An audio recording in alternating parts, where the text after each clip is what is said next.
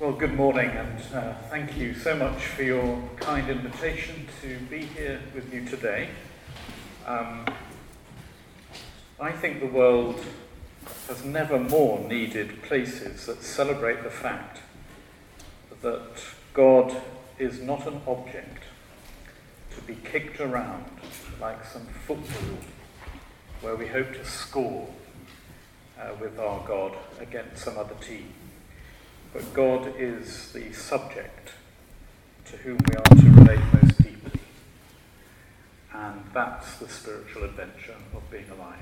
And this place uh, is one house where this truth is celebrated. And um, I'm very grateful for it. I'm very grateful to be here with you today. So thank you. As you just heard, I, I work in a cathedral and uh, I see far too many bishops in my life. And uh, there was a Victorian bishop who left a poem in his will. It was very short, and he asked that it be read out to all of his clergy on his death. And it simply said, Tell all my priests when I am gone, O me to shed no tears for I shall be no deader then than they have been for years.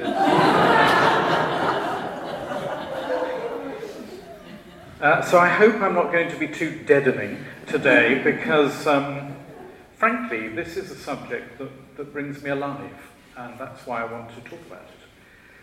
Uh, and I hope that through this day uh, I will, if not convinced you, uh, about the importance of poetry, the vitality of poetry to that spiritual adventure I just referred to, uh, but that I may have given it a second chance uh, for you to, to give it a, a go if, if you're not totally convinced. Uh, at this stage of the proceedings, I'm always uh, taking comfort in the, the words of Quentin Crisp, who once said, If at first you don't succeed, failure may be your style. Um, let me just tell you what I hope to do today. The first is, the first session, I'm going to give a sort of lead in as to why poetry has become important to me and why I believe it's important to everybody who has faith. And I'm going to look in the second session specifically at poetry and its role in the life of faith. And in the third session, I'm going to look at some poems with you. Okay, so I'm, I'm not going to just keep this in the abstract, we will be looking at some poems after lunch. But this morning I want to, as I say in the second session, explore the idea and the practice of, of the poetic. But in this session, just a little sort of um, introduction. And the, first, the introduction is going to be in two parts. The first part is rather personal, and uh, I hope you won't mind this, but I found it a rather helpful thing to do uh, is to review in my own life why, why I'm standing here now saying these things. And I hope that by just reviewing a little bit of the personal, my own personal story, might resonate with you as well. The second part of this first session, then, I want to look at specifically what comes out of my own life, where I feel poetry has become a very, very important uh, tool. So let me just try and be personal for 20 minutes or so. And I'm, I'm, at this stage, I'm not quite sure whether to feel more sorry for you or for me, because I haven't actually written down the script. What I've done is I've put headlines uh, to see what comes out. And um, it's being recorded, so whatever does come out is there for eternity, but uh, let's, let's hope it's good. Um, I was born in Shropshire, I'm a Shropshire lad. Uh, here's a poem that's local. Shropshire born, Shropshire bred, strong in the body, thick in the head. it's a local, local saying, probably quite true.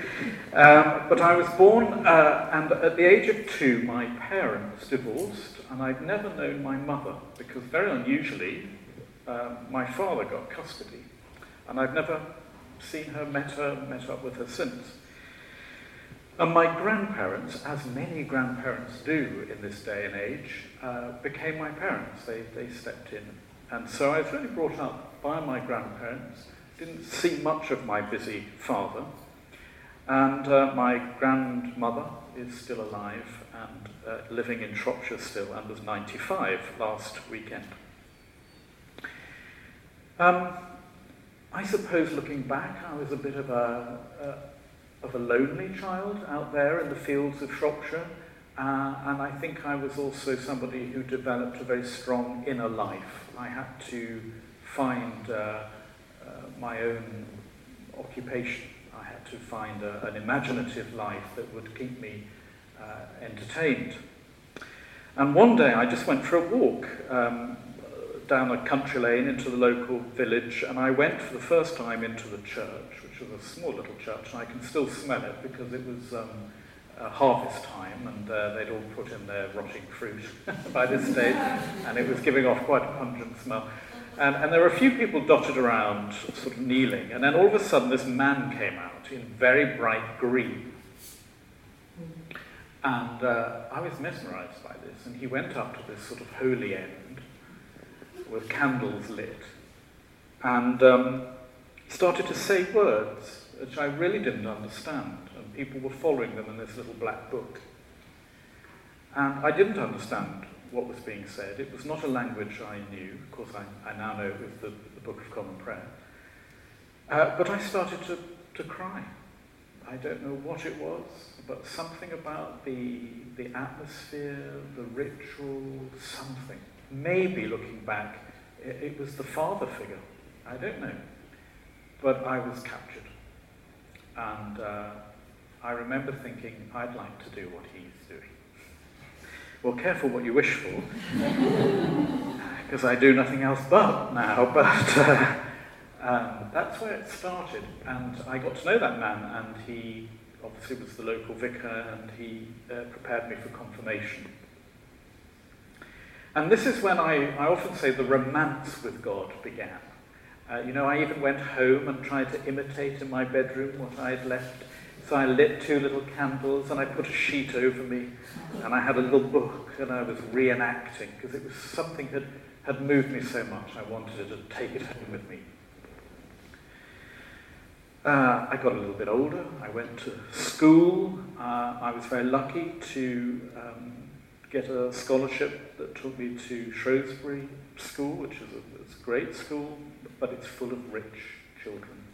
and I wasn't one of them. And as I got older, I realized as I watched the parents of all these people uh, turning up, um, that life separates into um, what you think is important.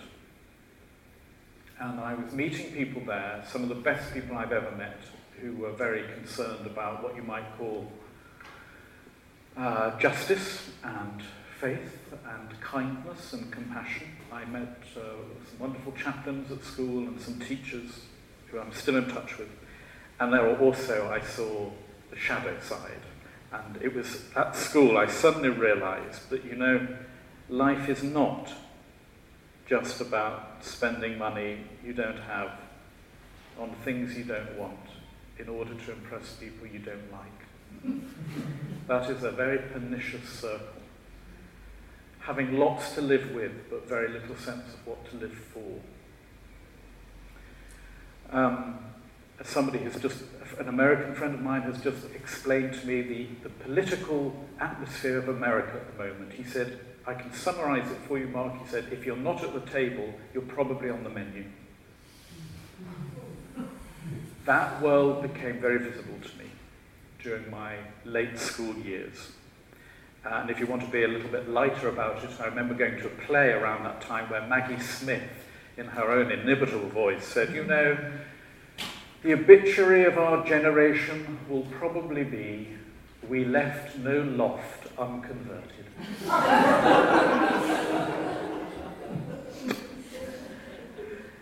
I, by this time, had a really radical chaplain who taught me uh, that actually life could be a little bit more adventurous than that. He was a naughty chaplain. He said words like, piss off in chapel. And the headmaster would go into paralysis. And uh, of course, he was deeply attractive to me. I thought, I quite like this radical vicar.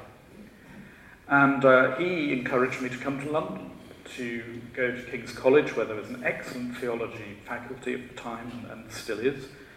And it was at King's, really, that I, I suddenly started to find a difficulty in relating what I had come to believe and explore my faith with what now I was having to question and apply critical faculty to.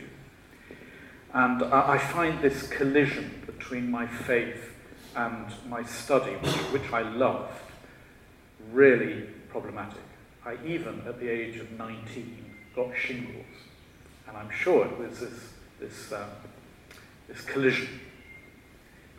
And this was the period where I often say my romance with God started to turn into marriage.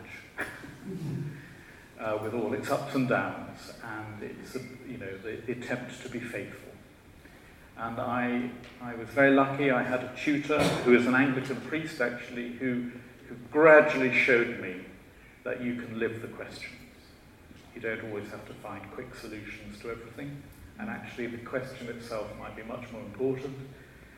And that actually you can live critically and try and live faithfully at the same time. Uh, but it isn't always easy, but that might be the important part. And I'm going to come back to that later in the day. And I remember him saying, he, he quoted a French priest uh, in the 60s uh, in one of his lectures, my tutor, and uh, some French worker priest had been asked, why on earth did you get ordained in the late 20th century? What a weird thing to do. Why? And this priest said, I got ordained to try and stop the rumour of God disappearing from the face of our earth. He said, I don't know if the rumour's true. Most days I think it is. I can't prove it. Some days it's pretty faint. But I believe that rumour must be circling this earth. And that really lit me up. I thought, hmm, the rumour of God might be true. I think it is. And uh, I decided to pursue discernment for ordination. I went to theological college at the age of uh, 21. And then, uh, not divorce, but trouble in the marriage began. They sent me on a placement to St. Mary's Hospital in uh, Paddington. And you've got to take yourself back. This was late 80s. This is when lots of young men around my age at the time were dying of HIV AIDS. And the chaplain said, I want you to go and be my chaplain on the two HIV wards. And um, I, I, mean, I still stand here now not making any sense of it. Um, it was horrific and beautiful. It was seeing lovely people die, holding the hands of their loved ones, whether that was a partner, whether it was a parent, whether it was a friend. And, um, and nobody could, in those days, nobody could do much except just, just watch. And I, I couldn't make sense of where the love of God was in this. And I went home, I sort of decided that I was going to go back to theological college, rather stomp my way to the principal and say, actually, I'm off. Thank you, it's been lovely, but it doesn't make sense. And this is what I did, and I, I went off to India. A friend of mine was uh, doing some touring, and, and I, I said, Can I join you? And off I went, and I was trying to rethink my life and what was I going to do instead, and all this. And then India. And those of you who've been to India, my goodness me. Magical, pushing every contour that I'd ever had, uh, expanding. I suddenly realized that the church could never pretend to have any monopoly on truth. Um, and I remember seeing a different spiritual life embodied there in various traditions. And slowly but surely I thought, hmm, perhaps God's a bit bigger than the Church of England ever let on. and maybe I just need to think again uh, feel again, pray again. Um, So rather embarrassed, I went back to my theological college and said, um, can I come back? And a very generous principal said, yes, of course you can. And uh, I saw out the, the rest of my time there. And so when it came to having my ordination card printed, everybody was having rather pious verses at the end. You know, you send out your ordination card saying, please pray for me. And I just put a, a little couplet from Gerard Manley Hopkins' Wreck of the Deutschland, which seemed to sum up where I was. I greet him the days I meet him, and bless when I understand. Do you know I could still put that on any ordination card? I'm coming up to my 25th anniversary of ordination. I could still put that on it. I greet him the days I meet him, and bless when I understand. And I went off to St. John's Wood Church to be the curate, and uh, you know, right next to Lord's Cricket Ground. And I used to love getting a taxi and saying to the driver, "Oh, it's the church, not on the Lord's side." and uh, I had a great incumbent um, who died far too early, uh, who was a, was a great mentor to me. And slowly but surely, I realized I needed to write all this up for my own benefit to try and make some sense. And that led to the, the first book I ever wrote, which is I see at the back, called The Collage of God. And I used this idea of a collage because it seemed to me that that's what, if I was going to believe in God, I could not believe in systems.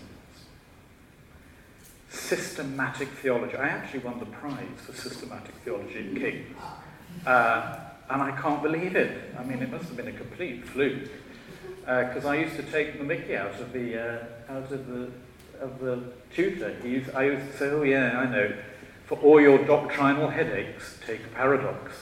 it all seemed to be so sort of conflicted, but the collage idea that slowly but surely, through the experience of your life and your prayer and your meditation and your conversations and your loves and your losses and all that, you piece together this, this collage and it, it doesn't fit. It's not a jigsaw.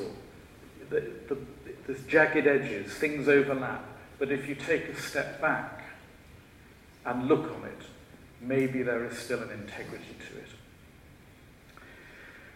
And in that collage, I tried to identify the things that really mattered to me.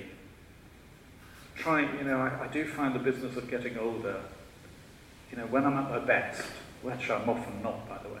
But when I'm at my best, it, it should be a distilling exercise, knowing what you can leave behind.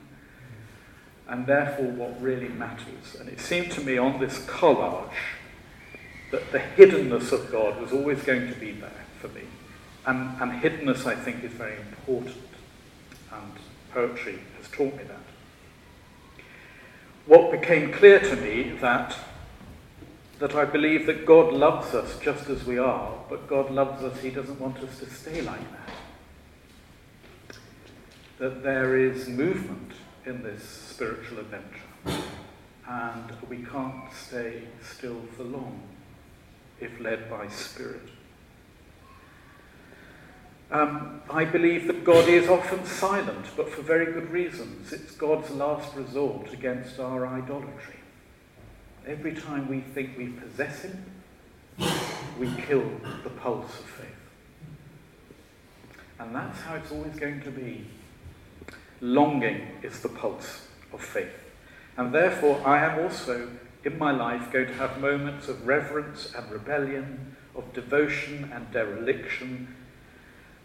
And Meister Eckhart captures beautifully when he says, You know, I think God is like someone who, while hiding in the dark, occasionally coughs and gives himself away. And, and so the hiddenness of God will always be on my collage. So will discovery, epiphanies. I believe very much, and, and more and more actually, that Christ is the body language of God. Um, and that I don't need to surrender good questions for mere answers. Um, so discovery and hiddenness and truthfulness. And, and one thing I lament is, uh, you know, I, I work for a church that we have, a, we have an H word at the moment we're not allowed to talk about. Now, everybody, when I say that, thinks, oh, he's going to talk about homosexuality. I don't. It's honesty. We're a church that talks a lot about truth, but it's not always very good at being honest. Put a bunch of clergy together in a room and see the defense systems that come into play, because we all secretly think each other's a better Christian than we are, or a better vicar than we are. There's a lot of um, armour sometimes in our, in our spiritual communities. But you know, as, as um, the wonderful uh, Marilynne Robinson says in Gilead, a novel, nothing will ever be said true about God from a defensive posture. Nothing will ever be said true about God from a defensive posture. And then praying always will be on my, on my uh, collage. Don't quite know what it is, not quite sure what it's achieving, I just know it's vital. It's, you know, all those images sitting in the sunlight, trying to, like the plant, move yourself slowly towards the source. Um, the idea that the, the ancient Assyrians had this word for prayer. They said prayer is the same as opening a clenched fist. So it's not banging, demanding, wanting. It's trying to learn to open the fist rather than clench it. Um, and yes, I know that my prayers are going to be pretty hopeless. As C.S. Lewis says, we will probably spend eternity thanking God for the prayers he didn't answer. Um, and then finally, two other things on my collage. Service, the idea, and I, and I believe this very much at the moment, that whatever else Christian spirituality is, it is a life project of learning to speak up for other people. Not just yourself. It is not about me and God and me and Jesus and me, me, me, me, me. I often hear this at uh, ordination services in the cathedral. Uh, at every ordination, you have that Isaiah um, 6, is it? Where it ends, and you always have a candidate for ordination, and it says, Here am I, send me. And everybody goes, Ooh, me. And I often think, what would happen if you put the emphasis not on me, but on send? Here am I, send me. Because that's actually what we believe. It's God's vision. It's not about me. Send me. It would just, anyway, something as you can see irritates me a bit when, when Christianity becomes navel gazing and, uh, and about extending the self. As Voltaire says, if triangles believed in God, they'd probably make him three sided. So, service. You know, there are two bowls of water in the Gospels. If you read the Christian Gospels, two bowls of water. Pilate, there he is washing his hands, and there's Jesus picking up one, taking it to the floor. And uh, I think you've just got to decide at the end of the day which bowl is yours. Finally, uh, on my collage will be laughter um, and, and humour. And I don't mean cruel humour, uh, I mean genuine laughter, joy. Um, no matter how bad things may feel, both in the world or in the church, I always remind people Martin Luther King never once said, I have a nightmare. He had a dream. And you have to keep that dream alive by hope. And often hope and laughter are very connected. Um, it's the Quran, actually, that, that reminds us that the one who makes his companions laugh deserves paradise. Um, and I think with, with laughter, with, with humour, um, there is something uh, of a reminder that, that we're living in a post Victorian Christianity, where we're slightly po faced about God. Edwin Muir, the Orkney poet, once said, You know, God for me, having been brought up in Orkney, God is just a, you know, angry, three angry letters in a little black book. But for the medievals, there was a lot more playfulness about their faith. I'll give you one example, and then I, I will move on to the second part of my introduction. But one example would be that uh, Easter Day, the priest would often get into the pulpit on Easter morning and do uh, a comedy routine. He would tell often naughty jokes. Think Frankie Howerd, you know, Kenneth Williams, Ua Vicar, from the pulpit to make people laugh. Why? Because laughter was the only true way of celebrating resurrection. This was a day that you laughed your way from the tomb, that you laughed your way into a picnic on the beach. Uh, and then, uh, if that wasn't enough, um, on, we know in Bavaria, in, in churches, that on Ascension Day, which we just had, they would have a hole in the roof and a statue of Jesus, and they'd pull the statue up through the roof. On Pentecost, on Whitsun, uh, they would lower a, a, wooden dove through the same hole over the congregation. Uh, the thing is that the congregation, when they looked up at the hole, choir boys would pour buckets of water through the hole. And the, the member of the congregation who got the wettest was known in the village as the Pentecost bird for the rest of the year. Playful. I, would love to try that in St. Paul's Cathedral. love it. Theolo- theology really good. The Spirit is not wooden, it drenches you, and you won't leave this place as you came in. So, you know, playful theology and humour for me is really important, but we are a little bit sort of sour when we talk about God, I think, and there's no need to. And this leads me finally to the last piece of my any collage of God for me will, will have poetry. And this has grown and grown and grown and grown, and this is why I'm standing here today to talk more about this. Um, and, uh, and why I believe that piece has grown bigger on my collage. There's a second part to my introduction, but before I do that, are there any questions or comments about anything that I've just, I've just said? Anything that you're scratching your head about and panicking about, oh my goodness me, I'm here for the whole day with this guy. um, and then if not, I'll move on to the second part. Yeah? Have you ever been to the St. Albans Festival? St. Albans I preached once, yeah. Yeah, they do. Yeah.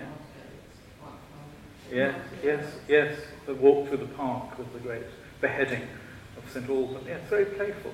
Very playful, too. Yeah. Those expected. No, I preached. I, I felt such a, a fraud because uh, I preached the day Desmond Tutu was there. And of course, everybody expected Desmond Tutu to preach, and they all me which was, you know, what you call a disappointment. but they got him in at evensong. But uh, yes, I remember that day very well because I didn't want to preach in front of. But you're absolutely right. There is a good, playful, but deeply faithful uh, enactment of, of the drama of salvation. And yeah, absolutely. Anything else before I move to the second? Yeah. Um, my sort of personal, my personal experience for me, faith and church are two different things. Yes. Um, I'm sort of wondering how you reconcile. Yes.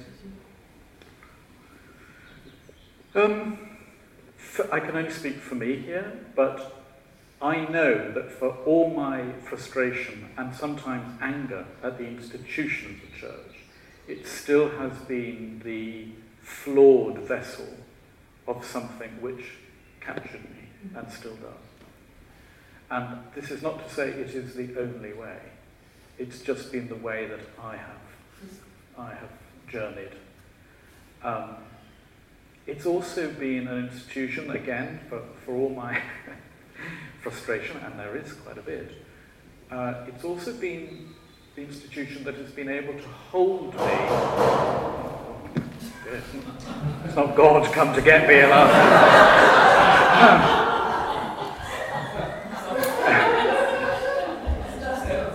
just me saying nasty things about the church, and I, I thought the Stasi of the bishop had come to arrest me. Um, it's, uh, it's also been an institution that's been able to contain me in all my changing. Uh, and presumably, hopefully, there's a bit more changing to yet come before the end of my life. Uh, and it, somehow it's still been able, you know, from a, from a more evangelical boy to slightly more whatever I am now, it's been able to hold it. And I, I, I'm grateful for that. Um, I suppose that's something that I value my own Anglican tradition about, it's been able to do that. Although, again, you know, I could give a list of things that wind me up. Um, but I don't think it's the only way. Of Yeah. yeah.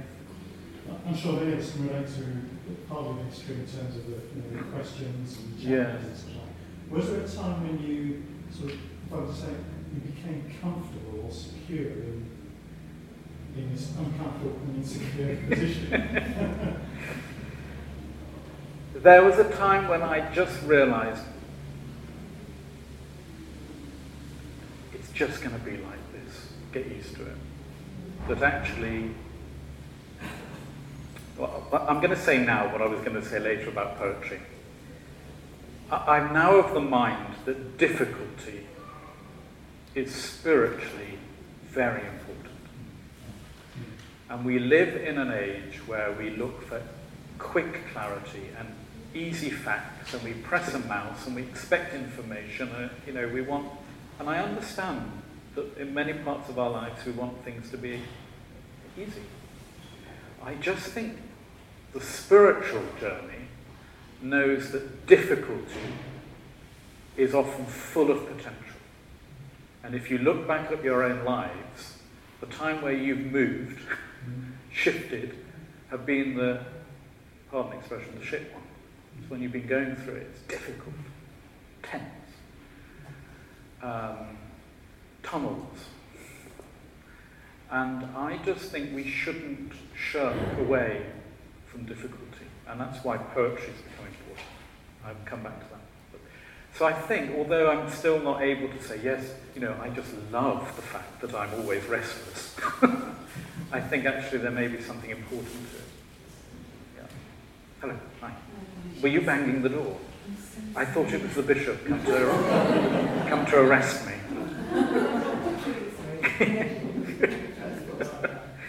Very welcome, and uh, don't feel embarrassed. Let me move then to the second thing that I want to do by way of introduction to poetry. One of the things that I've discovered as I've um, made this journey, I'm now, what am I, 49 in September, um, is that, uh, do come in, please um, is the importance of if what you might like call self-monitoring, self-scrutinizing, self-awareness. I actually believe the root of all evil is unawareness. But so much of the evil that, uh, that stalks this world is due to unawareness and that if the church should be anything, it should be a school of relating, where we learn how to relate deeper to one another, to God, but also to yourself. Jesus said, um, uh, what did Jesus say? Jesus said, um, don't, I'm being recorded, aren't I? Uh, what did Jesus say? said the canon. Um, Jesus said, Love your neighbor as yourself. He did not say, Hate your neighbor as yourself. So there's a slow business about trying to discover you and come to terms with a bit of that. Um, you okay? You made me forget what Jesus said. Right. um, and so one of the, the, the, people who has helped me to become more aware uh, is Carl Jung. I'm reading Carl Jung. And I'm just going to very quickly remind us of something that he said. And the reason I'm doing this is because what this has led me to see is that I need a language that unravels me, that discloses. I suppose I'm looking for a language that listens, not just speaks. And I think that uh, poetry is ultimately a language that listens. Are you all right? Would you like some water? Okay. Um, and this is why I just want to revisit the Jung element, because it has led me to me realize that language as it's used day by day, what you might call prosaic language, journalistic language, um, lots of language that we use, you know, without much thinking, without much reverence, actually cannot do this. It can uh, help cement you. But actually, we need a language that is continually stirring us up and exploring us, a language that listens. And uh, anyway, let me just tell you why Jung taught me this. Uh, you probably know, Jung is the Swiss um, psychoanalyst who died in uh, 61, 1961. And uh, you will know, many of you here will know his main theory, and I'm going to give you a very quick reminder, and it's um, broad stroke stuff, this, so forgive me. But Jung, of course, believed that the human self, as it's growing up, we all learn to fit in we learn to socialize, we learn to keep people happy. Who are those people? Uh, well, when we're very young, they're our parents or our siblings, they're our schoolmates and teachers, uh, then there are work colleagues, our bosses, the bishop, whoever. We are trying to keep people happy.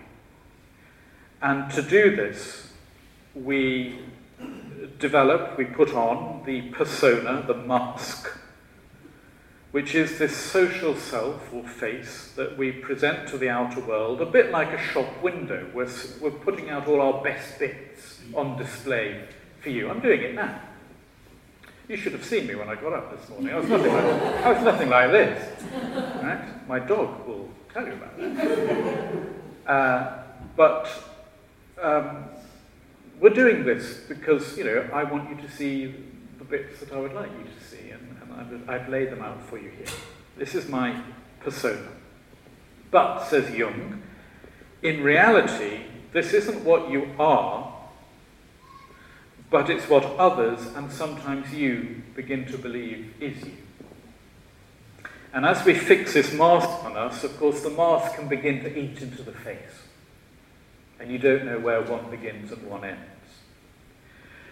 And as we put on the mask, so we push down a whole load of stuff that doesn't fit in easily with the mask. So emotions and qualities and traits and talents and sides to us and feelings, they're an essential part of who we are as a human being, but they don't go with the mask. So uh, we are often afraid of these things because at some point in our life somebody's told us that they're prohibited or they're not wanted, they're not liked, and we've become ashamed of them, so we keep them well out of view. The result of this is we become a guarded version of our own nature. Right? On guard. Every time you're with somebody, you're on guard.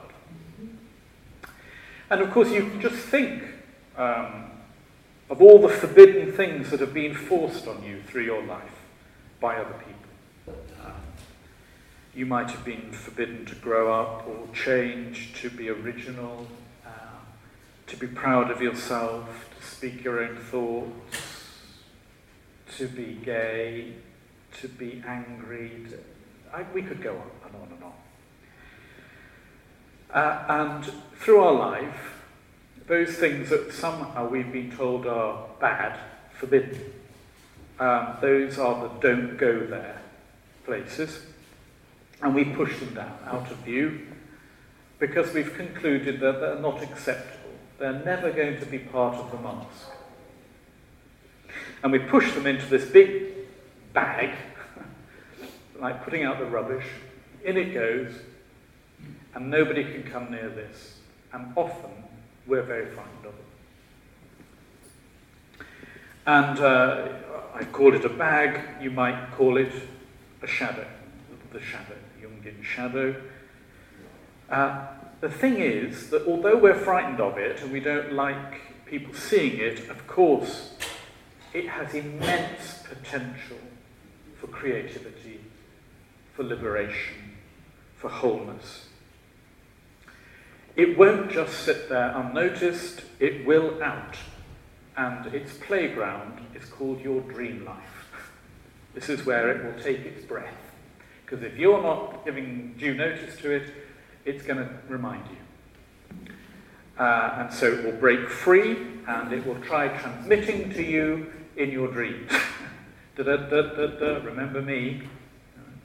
And this is why I do think in the spiritual traditions, dreams are often thought to be they are speaking to us of, of ourselves from another world. Um, and of course, um, if we can start to lose the control that we have over ourselves, it can often feel whew, rather helpful, better.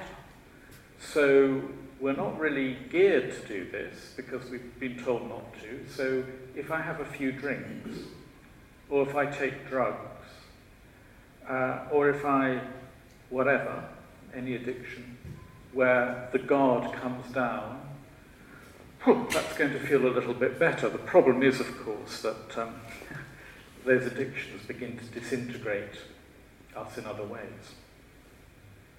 But the shadow will always out, whether it's in our unconscious acts, in our projections onto others, in our obsessions, in our unreasonable outbursts, our somatic illness, and of course its loudest voice is called depression this shadow ticking away uh, in a time bomb form. And uh, I often say this to young clergy. You can imagine their looks at me when I say this. I always quote Jung to them whatever, um, whatever we ignore for the sake of ambition will always come back, knife in hand, to take its ooh, they, they, you know, and I'm not just saying to them, you know, don't try hard to be an archdeacon. this is this is about all our ambitions, of fitting in, of being popular, of being, avoiding conflict, and so on. So uh, here we are with um, this shadow, and it's usually around midlife where we suddenly realize that the, the, mask, the persona that we've been building up and molding and coiffuring for your delight, actually doesn't really add up to being me very. And the great mythologist Joseph Campbell said, We spend the first 40 years of life trying to climb a ladder up onto the roof. The problem is when we get there, we suddenly discover it's the wrong house. This is called midlife crisis. Um, one of the most dangerous parts of, of, the shadow, the bag, is the projecting that we do with it. Um, because all this unloved part of ourselves, uh, which we try and in vain to remove, actually it's there and we sort of fling it onto you. So if you really want to understand some of the things that you're very uneasy about yourself, it's probably the thing that really winds you up about somebody else. And that old thing about, you know, for every finger I'm pointing, there are three coming back at me. That's, that's summing it up in a way. Is you know, study your first impressions of somebody, and you'll see, and very interesting this, Jane uh, Austen was going to call Pride and Prejudice First Impressions. That was going to be her working title. Your first impressions are often made up of your pride and prejudice. So you can do a little bit of self scrutiny by uh, looking at your first impressions of somebody. Um, now, why am I mentioning all this? It's because all this, for me, uh, started to resonate when I first came across Jung.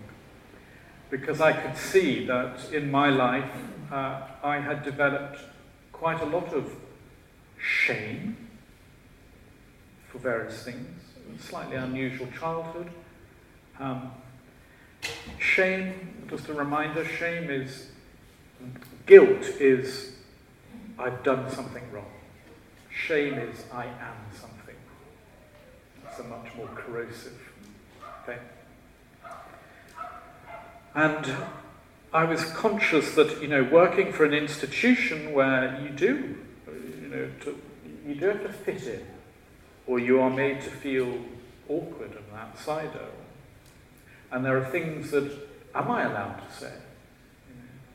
Am I allowed to do this, to say this to you? Even now, you know, I'm a canon of St. Paul's Cathedral. Can I, can I say really what I want to say? Is that going to be penalised some way against me? Will it be, you know, am I going to get some greening letter next week saying, Canon Oakley, I heard you say. I do get those, by the way, quite often. But we're always doing it, and I suddenly realised that, you know, we build up lots of protective layers, but they're quite destructive and they do eat into you. And therefore, I long for a language that I can both talk about these things to you and also start to excavate me again. And I need a language that's going to listen. A language that can read between the lines. Because I know that when I'm on my best behavior, I am not at my best. And poetry is the language that has helped not only self scrutiny, but reading the love between the lines of the world, of life, uh, of God. And that's what I will be looking at in the next session.